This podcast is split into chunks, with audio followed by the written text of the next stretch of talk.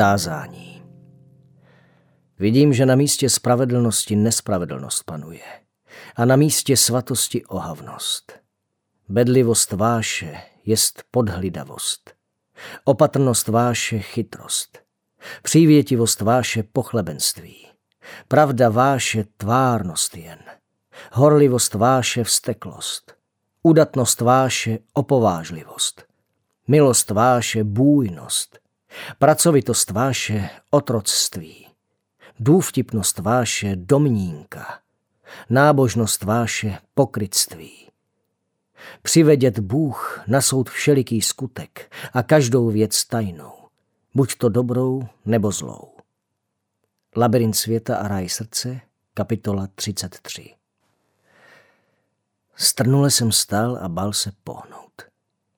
Držel jsem se nějaké dřevěné rukojeti a cítil, jak mi chladem křehnou prsty. Slyšel jsem svůj vlastní mrazivý dech. Roztřásl jsem se zimou. Stal jsem přikrčeně, jako bych od někud očekával úder. Svaly i mysl jsem měl napnuté. Naslouchal jsem skřípotu klece a čekal. Pozvolna, pomalinku začala klec zpomalovat, v tom sebou škubla a měkce, skoro neslyšně dosedla na zem. Slyšel jsem, jak všudy bud odjížďuje dveře. Nehýbal se však. Jakoby něčemu naslouchal. Konečně promluvil. Přesně jí zašeptal. Až teď vystoupíme, musíte být velmi opatrný a velmi tichý, nebo ho probudíme. Koho? Špitl jsem tenunce a ještě více přikrčil. Jsme v tunelu vládců. V tajné chodbě, která spojuje palác Štěstěny s městem vládců na druhé straně Krušné hory. Kdysi tudy utíkali svržení králové, ministři a jejich náměstci. Jenže nedávno, asi tak před tisíci lety, se v podzemí usadil duch těžkého svědomí. Od té doby se sem nikdo neodváží ani vkročit. Kdo to zkusil, už se nevrátil nebo se pomátl na rozumu. Štěstěna se prý dostala na hrad právě tímhle tunelem. Sám si viděl, jak dopadla. Vy jste tudy nikdy nešel? Později vám o tom povím. A co když ho potkáme? Hlas mi přeskakoval strachy. Spíš jsem sípal, než šeptal. Držte se mě a za žádnou cenu se ode mě nevzdalujte. Naléhavost v jeho hlase způsobila, že jsem se nezmohl ani na slovo. Kývil jsem jenom hlavou, jako by to mohl v té tmě vidět. A pamatujte, před duchem vás ochrání jediná věc. Jaká? Čisté svědomí. Nic nepředstírejte, buďte upřímný. Mluvte jenom pravdu. Lhal jste někdy, Amosi? Ne, nikdy. Amos odpověděl až moc rychle. Vzduch kolem jakoby najednou zhoustl a odkud si z útrop země se ozval vzdálený, sotva slyšitelný zvuk. Jako když se bouchne do hlubokého bubnu. Amosovi se sevřelo hrdlo. Náhle se mu totiž něco vybavilo v paměti. Stalo se to ve škole. Amos chodil do školy rád, učení ho bavilo. Patřil k nejlepším žákům ve třídě. Ale byl tu jeden problém. Jmenoval se Miky Drábek, spolužák. Ten se neučil dobře. Samé průšvihy a poznámky, úkoly nepsal, z ničeho si nic nedělal, pořád vymýšlel, co by kde a komu provedl. Jednou ucpal na záchodech umývadla toaletním papírem a nechal téct vodu. Potopu vytírala místo učení půlka školy. Nikdo na něj nežaloval, byli rádi, že se musí učit. Mnozí ho dokonce obdivovali. Bavil celou třídu rošťárnami, které prováděl učitelům i některým spolužákům. Oni sami by si na něco podobného netroufli. Kamarádilo s ním hodně kluků. Amos ne. Drábek Amos se často provokoval, poštuchoval, posmíval se mu, bral mu svačiny a ostatní kluci se k němu přidávali. Nejvíc Amosovi vadilo, když mu drábek říkal prcku. Je pravda, že nebyl moc velký, ale rozhodně nebyl nejmenší ve třídě. Kdyby tak byl o hlavu větší, to by si na něj drábek nedovoloval. Občas se Amose někdo zastal. Nejčastěji Magda Vizovská, nejchytřejší holka ve třídě.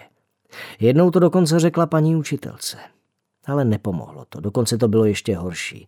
Pro Amose i pro Magdu. Jak já ho nesnáším.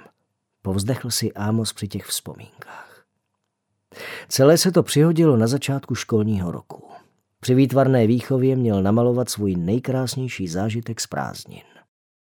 Amos rád kreslil a měl spoustu zážitků, jeden krásnější než druhý. Mohl by namalovat celou knihu zážitků z prázdnin. Za každou čárkou na čtvrtce vyskakovala nová a nová vzpomínka. Když vybarvoval zelenou louku, cítil čerstvě posečenou trávu na Valašsku. Vzal modrou na vodu a hned slyšel šplouchání šlapačky na opočenském rybníku. Při žlutému chorvatské slunce hřálo do tváře. Za to drábek seděl nad prázdným papírem, tuškou se drbal ve vlasech a nekreslil. Paní učitelka si k němu přisedla a dlouho si potichu něco povídali. Drábek pak začal malovat. Na konci hodiny učitelka vždycky hodnotí výtvory žáků. Nejhezčí se umístí na nástěnce na chodbě. Skoro pokaždé vybrala Amosův obrázek. Uměl namalovat se všemi detaily postavy lidí, aut, strojů, třeba i tanků nebo kombajnů. Na prázdniny jezdí k babičce a dědovi. Děda ho brával sebou na kombajn. Amos ho celý prolezl, na všechno se přeptal a tak ví, kam co namalovat. Nikdo ve třídě nekreslí tak pěkně jako on. Se svou dnešní prací byl nadmíru spokojen. Tentokrát se ale stalo něco neuvěřitelného. Učitelka vyhodnotila jako nejpovedenější drábkův obrázek. Přitom to byla taková mazanice. Skoro nešlo poznat, co tam je namalováno. Nějaké stoly, snad lidi u nich. Drábek tvrdil, že to je on s tátou v hospodě. Taková nespravedlnost. Obrázky se nechávají schnout v poličkách a až druhý den se vyvěšují. Dneska Amos domů nespěchal. Na konci vyučování si věci do brašny uklízel tak pomalu, až nakonec zůstal ve třídě poslední. Vykoukl ze dveří, nikde nikdo. Rychle vytáhl jednu tubu s barvou a vymáčkl z ní dobrou polovinu nadrábků v výkres. Prstem barvu chvatně rozmazal po celé čtvrtce. Naházel do tašky zbytek věcí a pospíchal pryč. Na chodbě prázdno. Zdá se, že si ho nikdo nevšiml. Zítra bude drábek zuřit. A taky, že jo. Druhý den bylo ve škole hotové pozdvižení. Drábek pobíhal po třídě se zničeným výkresem a rozčileně ho každému strkal pod nos. Čeče, vidíš to? Včera jsem vyhrál, měl jít na výstavu a podívej. Hlas se mu skoro chvěl. Kdo to udělal? Pohoršeně vykřikoval jeden přes druhého. Zeptala se taky učitelka, když jí drábek po příchodu do třídy mlčky podal třesoucí se rukou své zmařené dílo. Nikdo se nepřihlásil. Učitelka si sedla za stůl a prohlížela drábkovou práci. Ticho ve třídě by se dalo krájet. Vyndejte své malířské potřeby na lavici, řekla náhle. Proč? Má být přece matika. Pak procházela třídou. Chtěla vidět tuby s barvami. Postupovala řadu po řadě, očima přejížděla vystavené barvy a najednou se zastavila u Dorky Cyrilové. Vzala do ruky její zelenou barvu a prohlížela ji s takřka detektivní důkladností. Byla z půlky prázdná. Učitelka se podívala dívce pozorně do tváře, pak tubu položila zpět do krabice a pokračovala dál. Teď to Amosovi došlo. Zbledl. Srdce se mu divoce rozbušilo. Učitelka popošla k další lavici, pomalu se blíží k němu, už stojí nad ním, bere do ruky zelenou barvu. Ty jsi včera maloval les, viď? Amos kývl. Ukaž mi svůj výkres. Nebyl zvyklý lhát, byl celý roztřesený. Přesto vstal jako by nic a sundal svůj obrázek z poličky. Podal ho učitelce a usmál se. Léto v Orlických horách. Samé lesy a louky. Vzadu kousíček pole a na něm kombajn. Kromě modrého nebe a řeky Orlice byl celý do zelena. Paní učitelka položila poloprázdnou tubu a postoupila k další lavici. Amos vydechl úlevou. Prohlédla barvy všem. Kdo včera odcházel poslední ze třídy? Srdce se znovu rozletělo. Vzpomene si někdo? Všichni se rozhlížejí kolem sebe, prohlížejí jeden druhého, jako by se viděli poprvé v životě. Jámos vrhá po ostatních zkoumavé pohledy, stejně jako oni krčí rameny. Nikdo si nemohl vzpomenout. Pokud se vyník nepřizná, budete potrestáni všichni. Třídou se rozlehl nespokojený šum.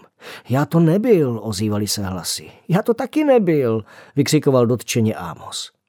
Jak chcete, řekla učitelka ostrým hlasem. Všichni dostanete zvláštní domácí úkol. Šum se změnil v hlasitý protest. To není spravedlivé. Zlostně bouchali pěstí do lavic, navzájem se obvinovali, přičítali vinu Drábkovi, mnozí mu i nadávali. A to bylo vůbec nejlepší. Amos bušil s ostatními do lavice, ale v duchu se usmíval. Byl spokojen. Trestný úkol navíc udělá rád. Uf, to bylo ofous. Prošlo mi to, nikdo mě neviděl. Pomyslel si s úlevou. Ale to se mílíš, Amosi. Já tě viděl. Já tam byl. Já jsem totiž všude. Lidé mi říkají duch těžkého svědomí, i když mé jméno je jiné, ale na tom nezáleží. Říkej mi třeba duch tázání, protože otázkami vše začíná. Já kladu otázky. Dřív nebo později se zeptám každého člověka a budu chtít odpověď. Teď nastal tvůj čas, Amosi.